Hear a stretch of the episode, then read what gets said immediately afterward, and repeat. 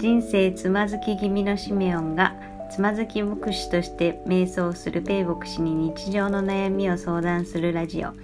お休み前にふと心が休まる時間になればと。あれ？ちょっと違った。大体合ってる。あってこんばんは。こんばんは。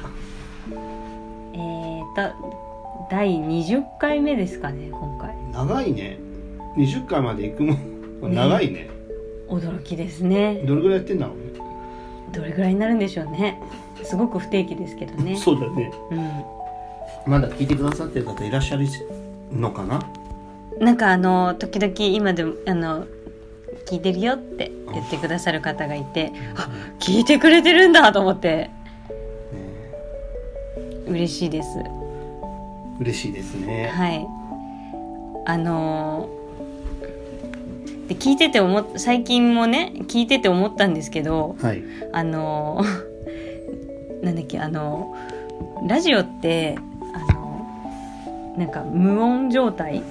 あの、うん。沈黙が5秒はい。あると放送事故って言われてるらしいんですよ。沈黙しちゃダメなのね。そうラジオでは5うん。秒沈黙すると放送事故って、あはいはい。沈黙しちゃダメで聞いてたんですけどなんか20秒ぐらいで沈黙な時とかあって 大事故起きてるなと。思って許されてね。許されて。ありがたい聞いねてもらってます。ありがとうござい沈ます。黙っていう音があるんだろうね。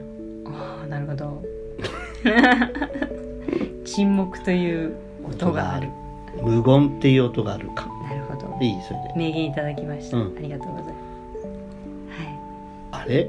もう寝ちゃっはい早くない？早いか。早いちょっと早い、えー今日はですねゲストうんの方が来てくださったんですが、はい。あの一緒にラジオをいつも裏方としてはい。編集してくださってる、入巻トカゲさんが入り巻きトカゲさん、はい。久しぶりに。久しぶりに来てくださってます。はい、どうも皆さん、あれ？こんばんは。違うじゃん。こんばんは。巻きトカゲでございます。いや、いつも皆さんにはあの編集のちょっといろいろ不備などでご迷惑かけてますけど、あの今後もよろしくお願いします。ありがとうございますありがとうございます最近忙し忙しいの？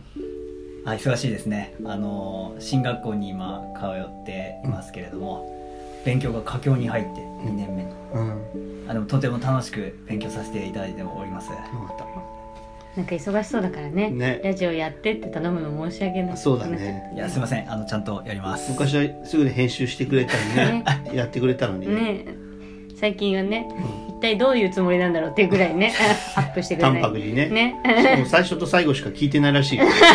許せないですね。最初聞いて最後聞いて、うん。アップしてるらしい。許せないですね。音楽だけつけてね。ひどいひどいいや、まあスピードが命かなと思って。いやいや。あの鮮度が。いやいや本当。聞いてもらえるようなラジオ作りしたいですね。本当です編集者に。編集者に。本当ですね。えりましとかげさん。が聞いてやってもいいかなって思う。思うようなね。ちょっと長いですよね、いつもね。あ。ああ本人ちゃ40分50分とかね行っちゃうとちょっと編集する方もねあの最初と最後だけになっちゃうのかなみたいなだって無音がね長長いから無音半分ぐらい喋ってないからじゃあ実質20分くらいそうですね。そう。じゃあ今日はなるべく無音なしでいい。頑張りますけど。はい。スマートなねちょっとあのーラジオ作りをねそうですね。目指していけダメですよ。ペイ先生スマートって言葉嫌いだから。嫌いだったっけ？なんか言ってませんでした。スマート嫌いなのかスなマートって嫌いだって。まあまあ体体型はまあ確かにスマートとはいえ。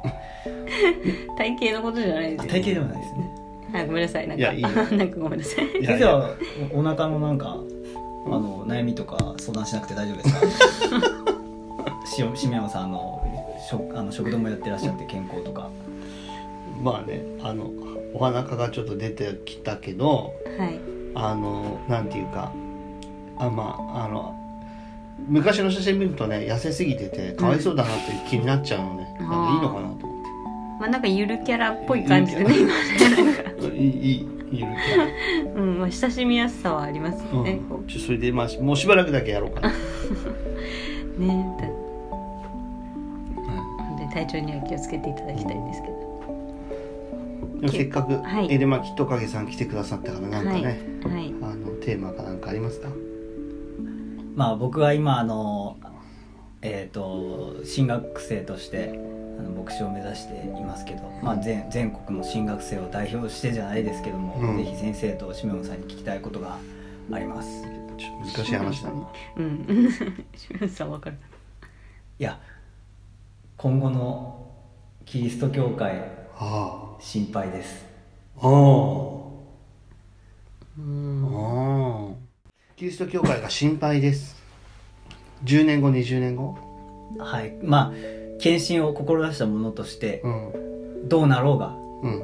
この社会が高齢化が進んでいってうん。経済が悪くなってうん。どうなっていこうが神様のために仕えていきたいという思いはありますけどもうん。なんていうか、まあ、僕の周りでもですねうん。あのやっぱりこの兼業しながらとか、うん。ちゃんと何か資格とか取ってうん。え牧会に出た方がいいんじゃないかとか、うん。結構やっぱり、まあ、僕もそうですけど不安が結構みんなの心にあのあるような気がしてて、うん。うん。あの僕の母教会もその、まあ、昔よりはやっぱり高齢の方が増えてきたと思いますし、うん。若者があーそんなにいっぱいいるわけじゃないし、うん。あの日本でもなんかこれからにキリスト教をこう欲してくれるような時代がねあの来てほしいとは祈りますけども、うん。まあ、今はあまりその光が見えないと。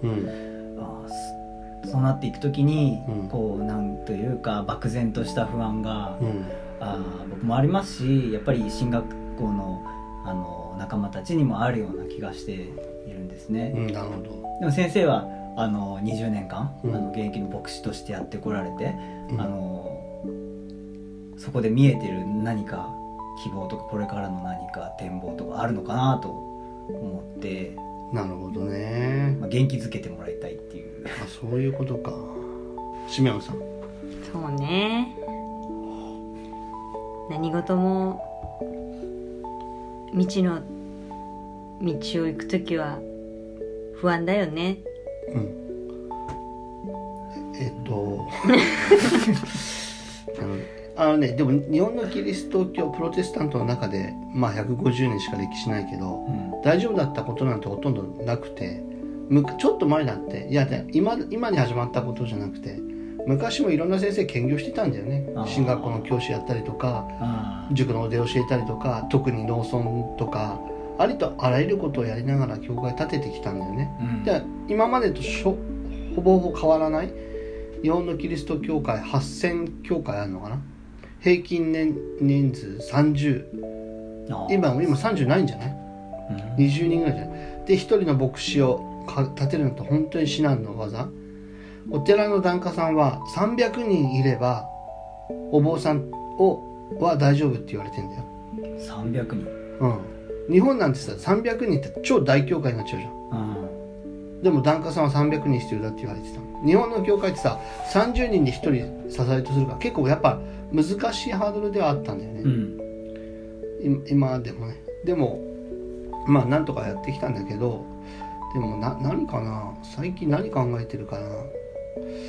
いや本当にコロナになって一気に閉鎖されあの礼拝を教会の各地でやらやらない？それぞれの教会がが会集まって礼拝をしないとかそうすると献金額もガクッと下がるとかそういういろんなことがこの2年3年で起きてきた。うん。一気にね。起きてきた。でこのウイルスがどんなものなのかとか本当に役に立つ感染症対策は何なのかとか。で本当にそこまで病原性の高い感染症なのかとか吟味する間もなく言われるがままに閉鎖しなんか言われるがまま伝えられるままニュースになるままに考える間もねなかったですよね、僕たち。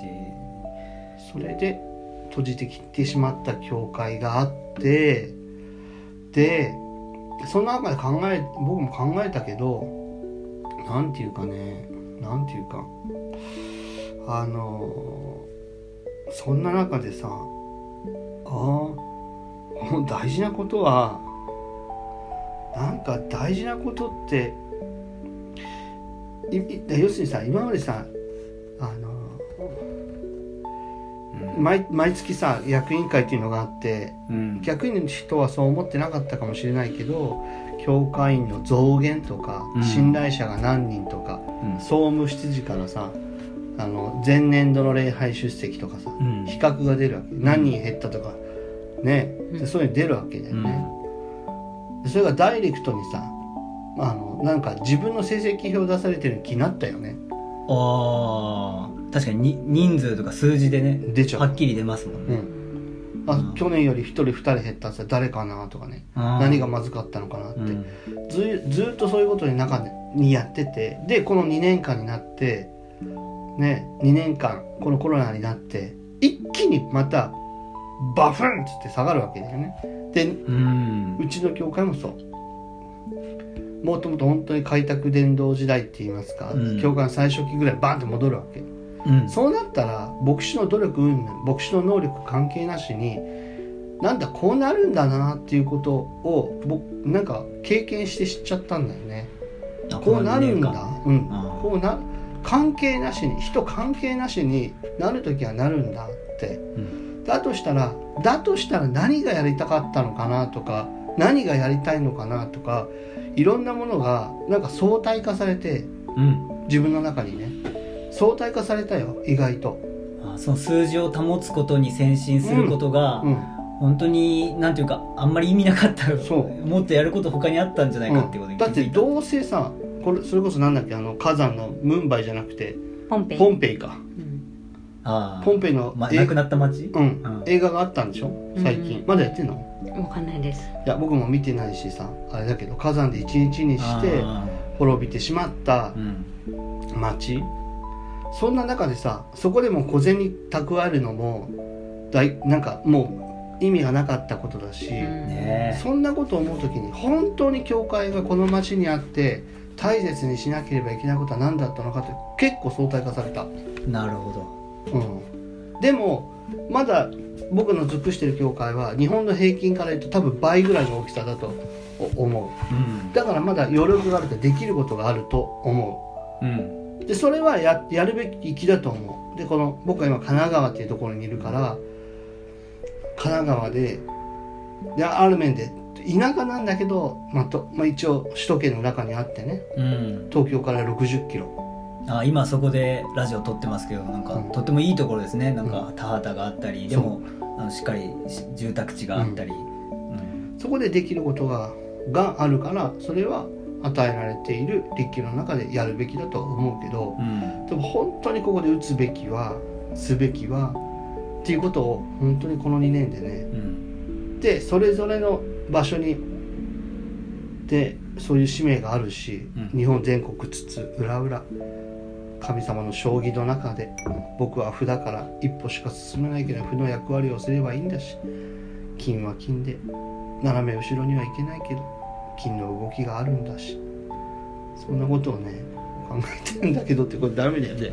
いやわかりやすいです。なるほどね。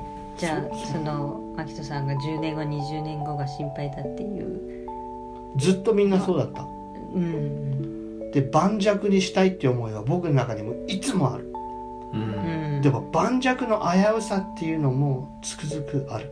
うん。盤石に盤石でありたいって本当に思う。安定したいってことですね。そうだね。人が増え毎年ちゃんと信じる人がいてそう人が増えてってっていうのを望んじゃいますよね。そうう。ん。おのずと。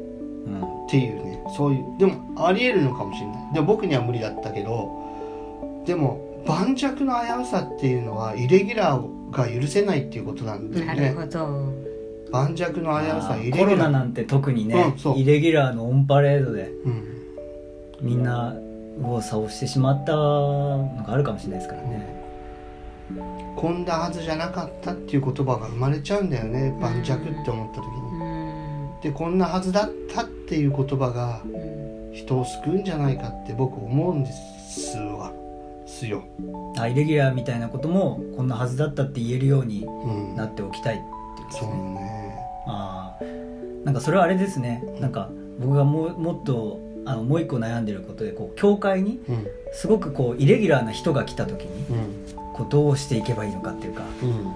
僕も実習協会とか、うん。あのいろんな協会に行かせて学ばせていただく中でやっぱりあの人間関係が、うん。あのまあ、僕もそうですけど気づきにくい人とか、あのこうまあ暴れてしまう人とか、あのすごく配慮が必要な人っていうのがやっぱり教会にはあの、うん。来てくださるしでもそういう方に対してやっぱりどこかで自信がないというか、うん。あのそんなこと言ってたら牧師になるのやめた方がいいと思うんですけどでもどどこかで漠然となんかイレギュラーな人を排除してしまうような心がどこかにないかなっていうのは確かに思って。でも今みたいにねなんかイレギュラーでさえもなんかこんなはずだったって言えるようになっていれればうん。なんか人間関係もねあのそういう人を受け入れていけそうな気がしてうん。るんですけどどうですか？しめのさん。え？イレギュライレギュラー大事ですよね。ーうん。本当大事だと思います、うん。じゃあ例えば本当に難しいなこの人はっていうのは教会に来た時にそういう時どうしてるんですか？どうもしないのが一番いいんじゃないですか？ああ。コミットしないというか触れないってことですか？いや触れないっていうんじゃなくてその人をこうこうこうしようとかああさせようとかね。操作しない。操作しないでうっていうのがいいんじゃないですか？うん。そう自分のこう思い通りにしようとするとそうならなかった時すごくストレスが生じるわけでしょ、うん。なんかまあわからない存在として。うん。でも一緒にの空間にいるっていうのがいい気が最近はしてるんですけど。うん。なるほどね。同じ建物に暮らしながらフロアごとに言葉が違うあうん、何階建ての建物だかわかんないけどうん。そういう話ってラジオで昔したのかな？してないですね。うん。ねえフロアごとに言葉って違うしね。ほ1回のもう2回も3回も50回も51回も言葉が違うう。うん。本当にそう思うよ最近は。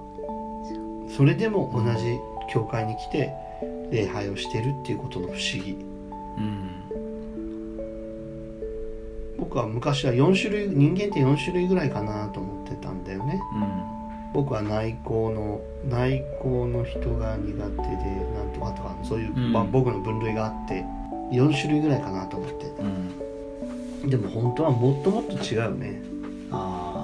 でこ言葉が違う。でも一緒に入れてそれぞれの言葉から学べることがあるのかなって思うよ言っていることじゃなくて言わんとしていることを聞くようにうん。ししそてる。れは難しくないですかでも。ちょっと言ってみてよ。僕なんて言ったの今？い言っていることじゃなく、うん。言わんとしていることをだから想像するわけでしょ？そうです。でもでも私最近すごく思うんですけど、うん。相手がこう思ってるんじゃないかなって、うまあ、考えて、ん。想像して、まあ、動くわけでしょうんでもそれってなんか外れてることが多いなって私最近思ってて。外れてることもある。うんそれでことが多い。うん。それで、でなんか取り越し苦労だったあーそうだね。り余計なお世話しちゃったうり、ん。なんかでもやっぱり最近人って本当に違うから、うん。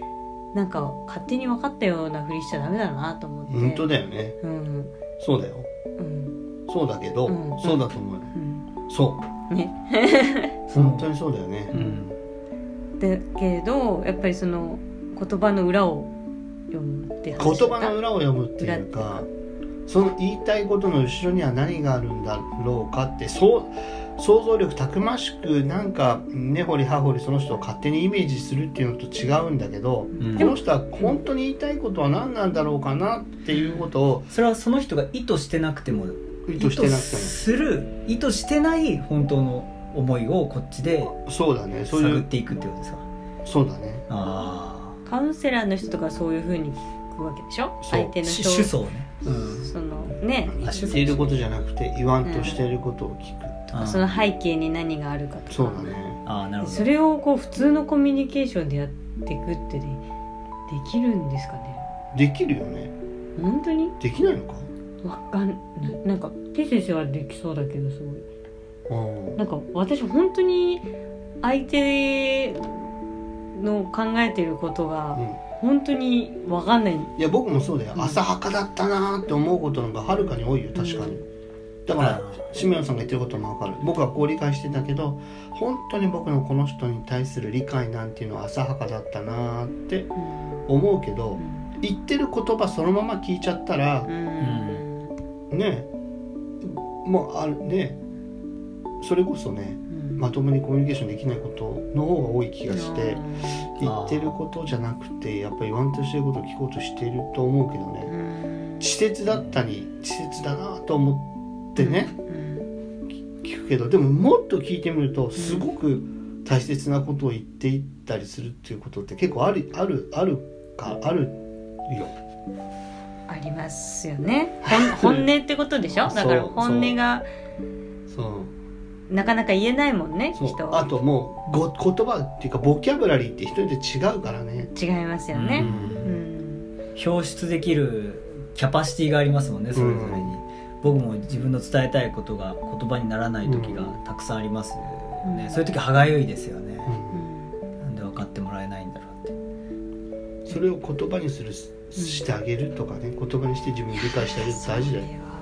なかなか高度な例えば子供がすごくこうきわがままなことを言うとするじゃないですか、うんでそれををでこれはややりたくないみたいな感じで言うとするじゃないですか、うん。これは甘えてるんだろうなってこう思っちゃうとするじゃないですか、うん。この子は今甘えてるんだなって。うん。だからでもそれじゃいその通用しないからうん。ちゃんとここはややるべきことはやるんだよっていうことを伝えなきゃなってこうちょっとそこで操作しようとしちゃうわけじゃないですか。でそうするのがいいと思って。うん。うん。で、まあ、それをでこれはでもこういうこうこうこうだからこうしなきゃいけないんだよって言うじゃないですか。うん。でもそれで多分うまくいくことってあんまないんじゃなって最近思ってて。はあ。でそれはもうこっちの解釈なわけですよ、うん。あで話戻っちゃうさ、ね、うん。戻っちゃうんだけど。でだからなんかやっぱり子供がこうこれが嫌だって言ったら多分それなりの理由があるから、うん。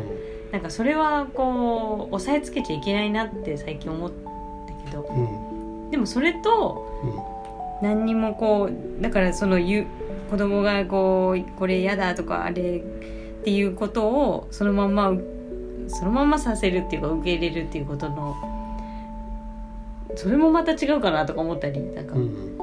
あのいやね子供たちと接する中でね、うん。結構問われる場面が多いから、うんうんうん。なんかこの前ね僕あの幼稚園の園長もやってるんだけど、芋掘りに行ったのね。はい。したらねどうやらね子供の一人がスコップ当たったんだよね。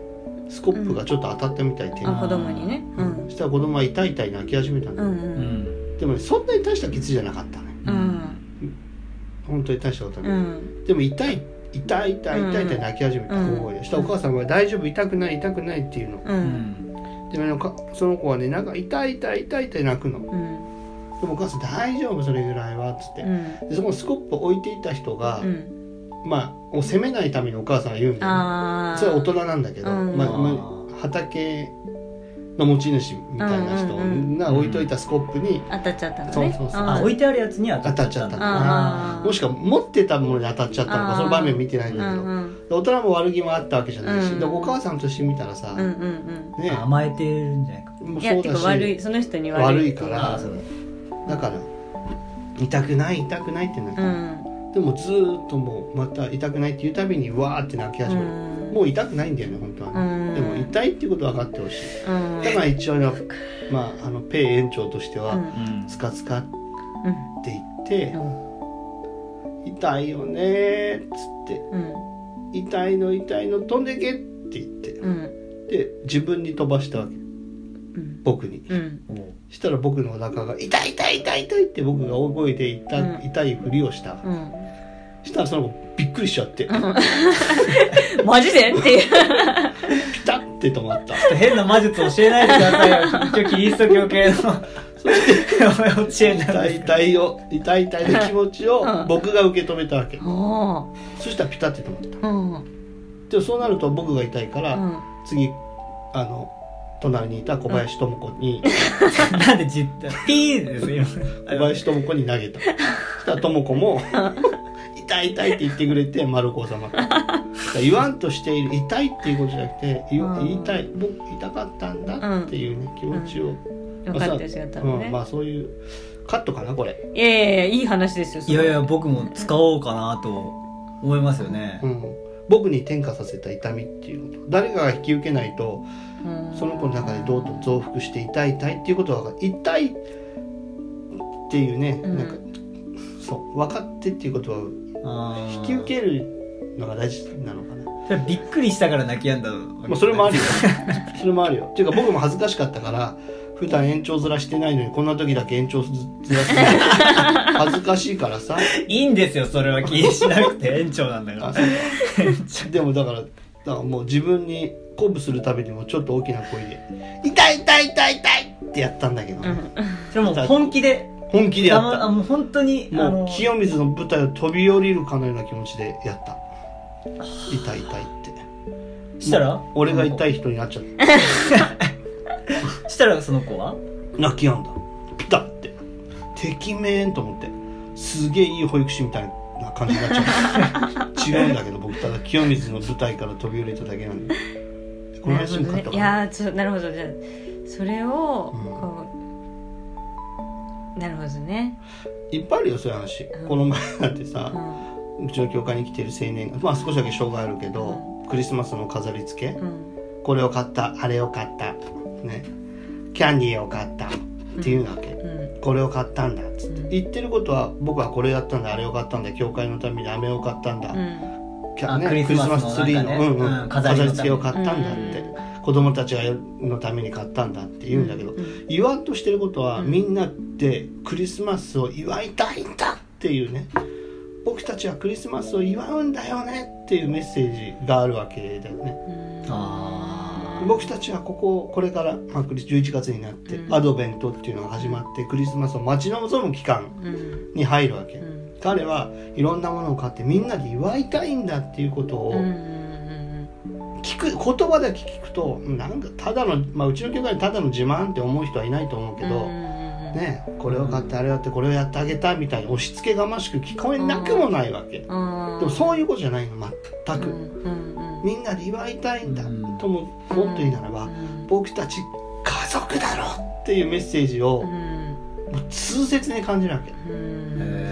それを僕は聞き続けたいわけ毎年ねあの、その方知ってますけど毎年ね同じ時期になると、うケーキを準備してくれたりとかあれを何か買ってくれたりとか。そうそうそう。お菓子の家とかね。うん。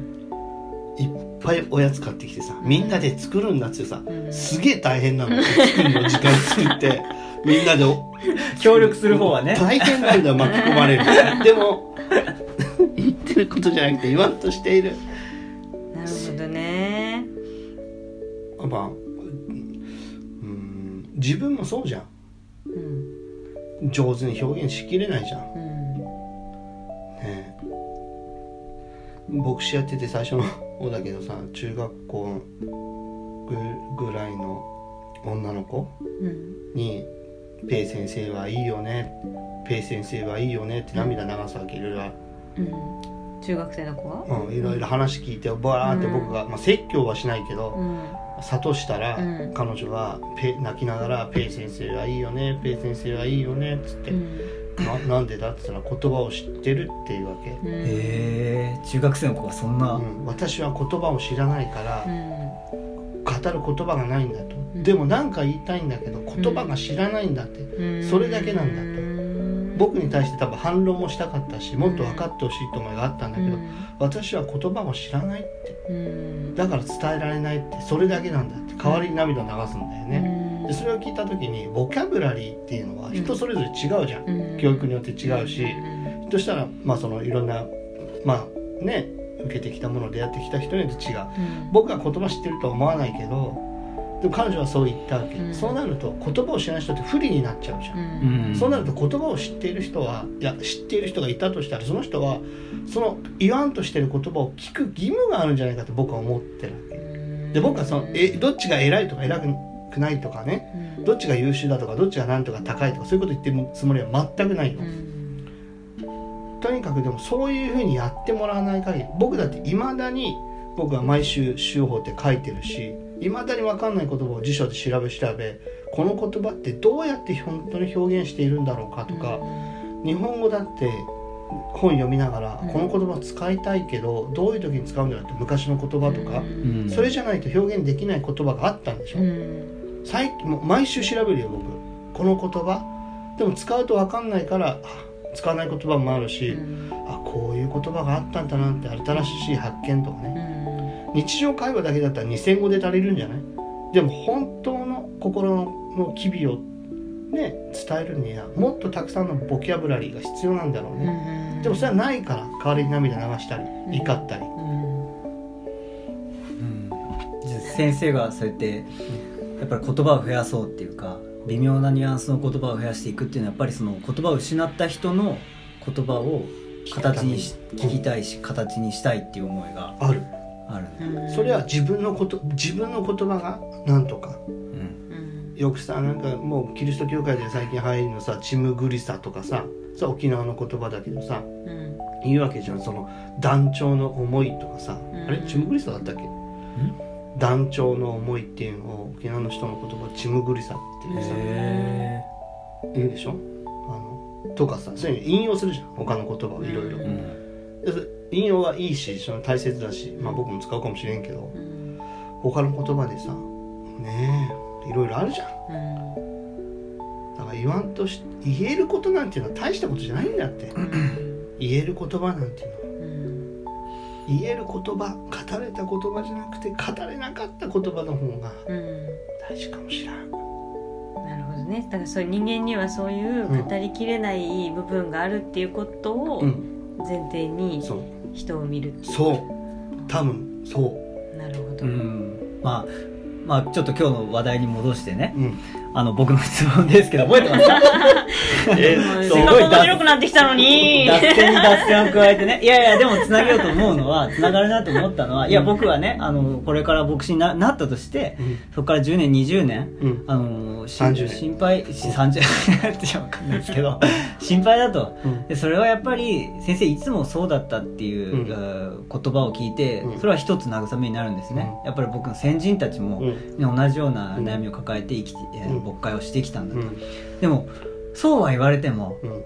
これからの社会はやっぱ今までの社会とは違うんじゃないかって思いがありますね、そう。っていうのはうん。ね今すごく円安になって、うん。あの物価も上がってる感覚ありますよね、ラーメン屋もなんか気軽に行けない値段に明らかに変わってきていると、まあ、専門家によると1970年くらいの、うん。あの経済にもう逆もうなっていてね、OECD のな先進国の中でも一番、まあ、あの基準が低い。うん。あどんなグラフどんなランキングにしても低いと、うん。でこれから日本はもう巨大なあ高齢化社会になっていって、やっぱりその前にこうそう立然としてしまうというか、あのそれこそね言葉を失ってしまうというか、思いがあるんですね。うん。まあでも本当に今だから先生は今20年間あのうん牧会してきたわけですけどこれ今の社会のなんか失われてしまった言葉とか、必要としてる言葉ってどういうものがあると思ってるのかなっていうのはうん。聞きたいですね。今の話は本当に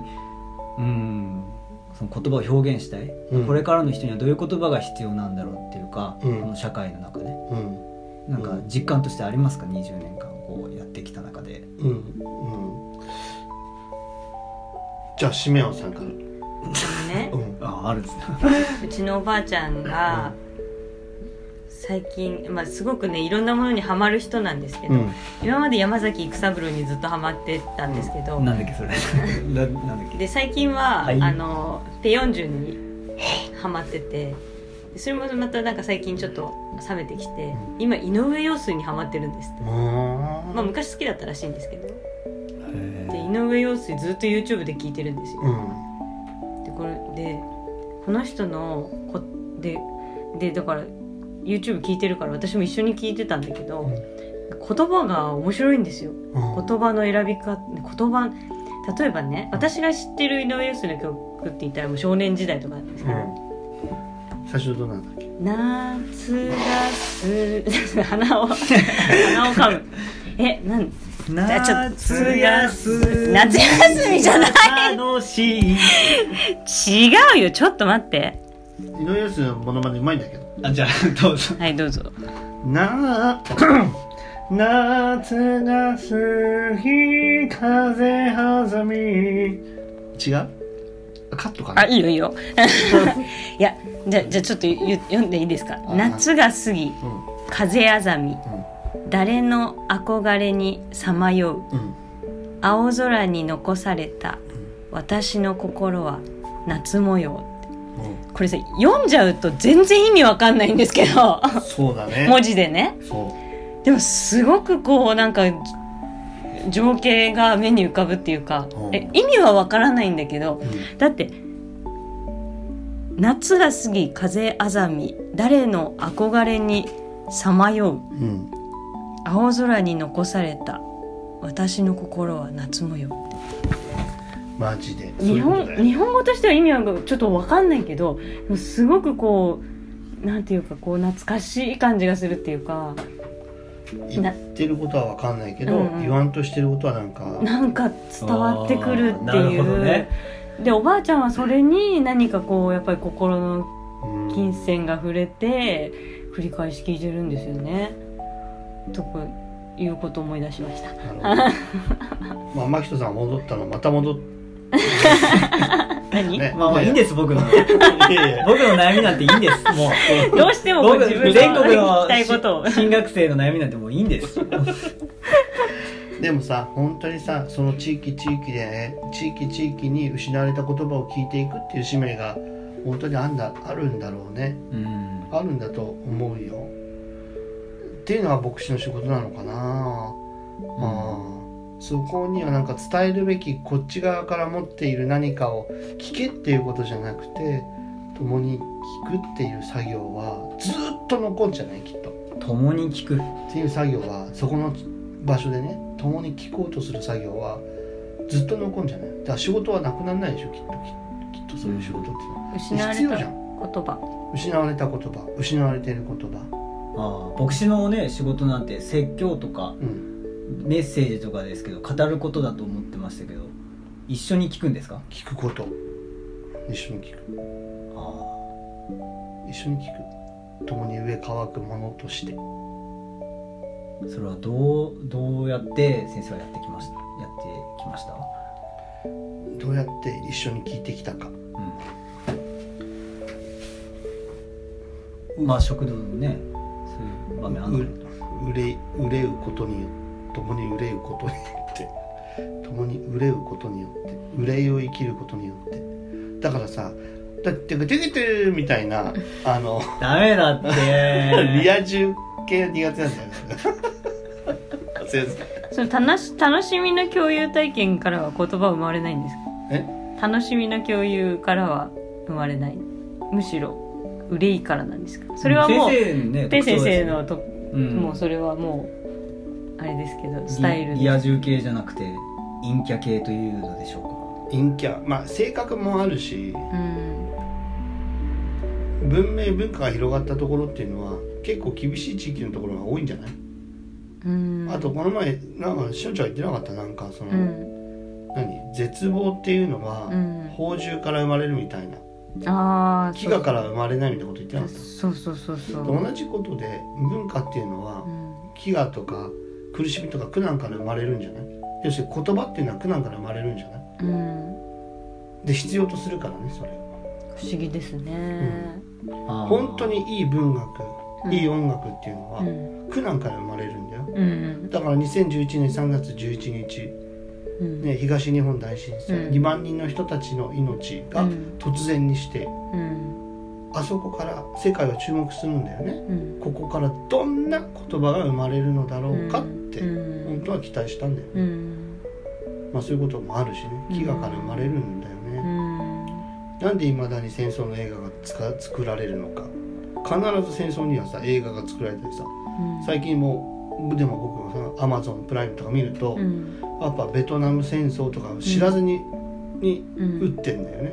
であのあの時の戦争の映画、もしくはナチスとかさ、うん。僕そういうところを入れて検索してソ連の映画を片っ端に見るんだけど、うん。あの時何が起きたのか、うん。苦しみから生まれるるうん言葉っていうのがやっぱあるんだと思うよ、うん何も検索ワードがなければ、うんまあ打たないだろうね、ん。ドイツは毎年新作を出すんですよね。あそうなんだ。ナチス映画のね、うんそうなんだ。それをし義務使命としてうん。ドイツのクリエイターたちはうん。やってるんですよね、ああなるほどね。だからそういうもんじゃないですか。そういうもんですね。わからん。ただ僕は本当に暗い人間だからちょっとあんまりああなるほどね。じゃあ今はある意味新しい言葉が生み出されそうなうん。時代のこうなんていううん。一番いい美味しいところに実はいるかもしれないってことですね。これから先が見えない社会の中で、でこれが何の危機もなければあなたは牧師を目指しましたか？あこんないい時代。あもっといい会社入ってたかもしれないですね。何でもないあの中流階級でとどまって自分だけ幸せに生きることを目指してしまったかもしれないですね。でも幸せになりたいって願うことは別に悪いことじゃないでしょ？ないけどうん幸せの質喜びの質。は変わってくるんだろうねきっとね。うん。ああ幸せの意味が変わってくるんですかね、そういうのはあるうん。とあると思う。ん。うそしてそのじゃあ幸せになることは悪くないでしょ？それはそうなんだけどその幸せってさ誰が当てつけた誰が決めた幸せなのかって、ひょっとしたら便通かもしれない、また言ってる。ピーって。消されますからねそれ。言い言い過ぎるとあれじゃないですか。いやでもでもね本当に僕もそう思います。いやいや。あそういう会社があるの？べ便通いや俺は別にもうあえて言ってるし悪意もあるしもメルセデメルセうデ命狙われますよ。メルセデスなんとか。こんなね弱小をメルセデ狙ってくれたら。スパンツ？ベンツですか。いやいいんだけどね。いやだから本当に幸せってこうでしょっていうものから抗っていやそれがな 何？私は幸せですって言ったのはパウロという人だよね。うん。ありとあらゆる苦難を受けてう、ん。ねそう書いたんだけど難戦したことが何度鞭打たれたことが何度何度何度何度それが何か？私は幸せです。いやわからないよ。うん。喜びの質って変わってくるのかもね。うん。何から外れてるの？今。と思うと不幸せになっちゃうの？今あのだリア充アピールとかって俺本当苦手なんだよね。うんそれなんか見たことあるっていうか。うん。うん何から外れるのが怖いんですかね僕たち。リアリア充っていうのはもう作られたものだと。と思っちゃって。うん。でそれにしがみついてるように見える、あねえねえ見て見て私たち幸せだよねうんってうん見える。うん。えでもそれそれはそれでいいけど、うん。それ本それ誰が作ったそれっていうふうに問いたくなっちゃう、まあ僕性格悪いからね。そ うそういうこと言ってる。しひがみもあるしね。ひがみもあるし。寝る前に聞く内容がなんかねもう寝れなくなっちゃった誰をひがんでるんですか？あ特定の誰かがいる。んですかかね。ひがむ対象のひがんじゃうんだな俺。だから俺幸せじゃないな。幸せにはなってないな。ひがんでるから。幸せじゃないんですか？幸せです、えー、じゃあまあ最後になるかもしれないですけど、うん。牧師の幸せ？うん。というところですか？はあ本当に。風任せ風任せ？あカットしてもらっていいですか？な何のパロディ？えごめんなさい。ちょっと世代が違ってなんか なんかのパロディなんだと思うんですけど。何で？すかごめんなさい。その言葉の裏にあるもの。全然ピンときてないんですけどなんだっけ？何？いやいや風えあ牧師の幸せですか？うん。今はね牧師の意味が変わってくると、変わってくるんじゃない？本当に。うん。今までは本当にいい一国一城一城の主になって万が一100名の教会でも作れたら大成功で。それが幸せだったんですお本でも書けたら大したもんで。説教集なんか出せたら御の字で。うん。かとあえっと。ダメだよ今のは。えっといっぱい出して。本当命狙われます。いっぱい本かけたらそういうんじゃないんじゃないもん。本当にその地でね地域ね。トイレットペーパーのような言葉いつでも流れるような言葉を本当にその日に必要な言葉として紡ぎながら風任せ。いや本当に神様の霊任せでい生きる。なんかそういう幸せあるんじゃない？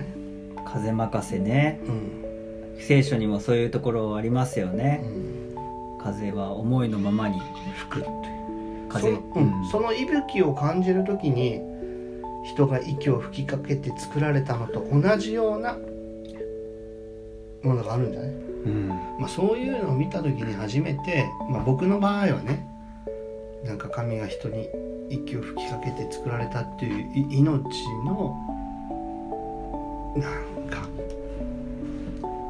っていうのを感じるっていうのが、僕の本当に拙い恥ずかしいばかりの信仰生活ですかね。なるほどね。いや先生のいや本当に20年の牧会の言葉として僕牧会したようなことやれてるけどちょっとそれもちょっと違うんだ。あの教会から牧会されたんであって 僕みたいなのを置いてくれた教会が偉いんですけどね。本当にそれだけ。僕はもう20年牧師やりましたとかそういうタイプじゃないからもうただただ置か置いてもらっただけだから。ああお置かれた場所でも避けなかったし。置かれた場所で枯れなさいみたいな。それは言える置かれた場所で枯れなさいって。いうそれはかけそう ちょもう希望ないですよそんなき新学生に全国の新学生に届けたいんですからこの会は。希望あるよね。え希望はああそうだね。枯れなさいとかありえるんですかそんなメッ気がセージが。気が楽になるんじゃない？でもその幸せってなんだろうっていうのはもうもうちょっと個人的にまた聞聞きたいですね。なんか一回のねあのテーマになりそうですねこれだけでも、うん、うんまあそうだね。うん。まあいいですかね。でどう？解決した？なんか。いやいやもう本当に。いや先人たちがねうん。日本のプロテスタント教会の歴史でうん。同じような悩みを抱えてうん歩んでいたっていうのはあの心に留めたいなと思いましたし、やっぱりねどう幸せの価値観も変わるし、ん。教会が教会の形なんて言うんだろう望ましい形っていうのも変わってきますし、やっぱりその地域の失われた言葉ですか？うん。を、うん紡いでいくというか、うん。うん、風任せ風任せちょわかんないんですけど。本当は何なんですか？え？いやそういうそういう旅番組かあるんですね、うん。はい。風任せ。はいと思いました。うん。ありがとうございます、うん。よかった。いやあえもう本当に。汗かいちゃった。失われた言葉を、まあ、あの取り戻していくっていう、まあこれからはそういうそうだね。時代です、あるというはそういうエエールの言葉というか、そうだね。まあ、あとは盤石は、うん目指さなくていいっていうか。うんまあ罠あるからね。風任せ。まあ盤石目指しつつ風任せになるっていうのが一番いいね どっちなのどっちなのどっちだなるほど。そういう冷静性のアドバイスでした。ありがとうございます。いや、結局50分くらいね、うん。喋ってしまいました。じゃあいつもの。はい。はい。あれ？もう寝ちゃった？